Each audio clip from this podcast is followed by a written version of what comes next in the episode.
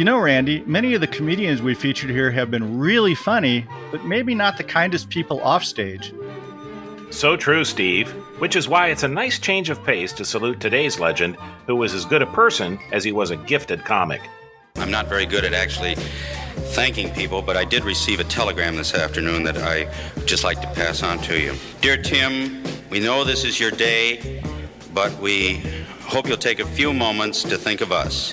Our thoughts are with you always. Love, the gang at the Tarzana Pitch and Putt. I'm Steve McClellan.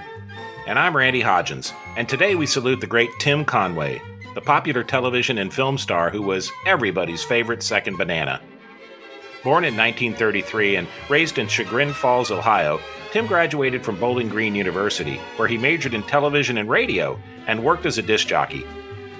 Following a stint in the Army, Conway got a job in Cleveland working at a local TV station with his partner Ernie Anderson, performing comic skits between film intermissions and serving as a sidekick to Anderson, who hosted the station's late night horror movie. The duo recorded a comedy album in 1966 titled Are We On? Of course, as you all know, the Man of Steel is in reality Clark Kent. Do you mind if I call you Clark? Uh, not at all. I'm mild mannered.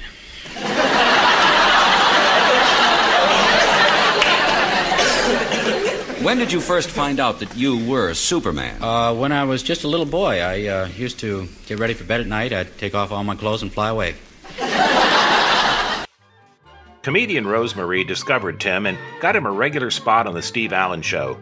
From there, he earned national fame as the bumbling Ensign Parker on McHale's Navy. Then went on to star in several short lived comedies and a couple of failed variety shows. Conway hit pay dirt again on The Carol Burnett Show, first as a guest star, then as a regular cast member. Most memorable were his skits with Harvey Korman, like this classic visit to a dentist's office. Yeah, see, in dental school, in filling and pulling, I only got C's. That was just kind of an average grade. I got A's in cleaning, though. You want me to clean it for you?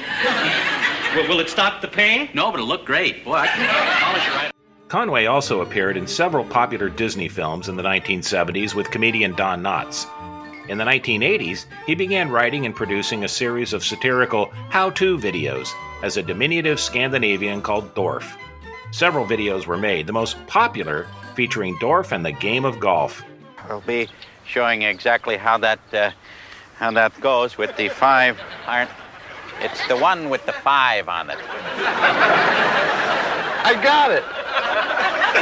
Sure do. Get your numbers and colors down, you're going to be a real threat. In later years, Tim was a guest star on several hit television shows and did voice acting work in animated films. You can find out more about Tim Conway and all our comedy legends, including video clips and extended audio cuts, at laughtracksradio.com. Thanks for listening, and until next time, it's goodbye from me. And it's goodbye from him. Goodbye, everybody.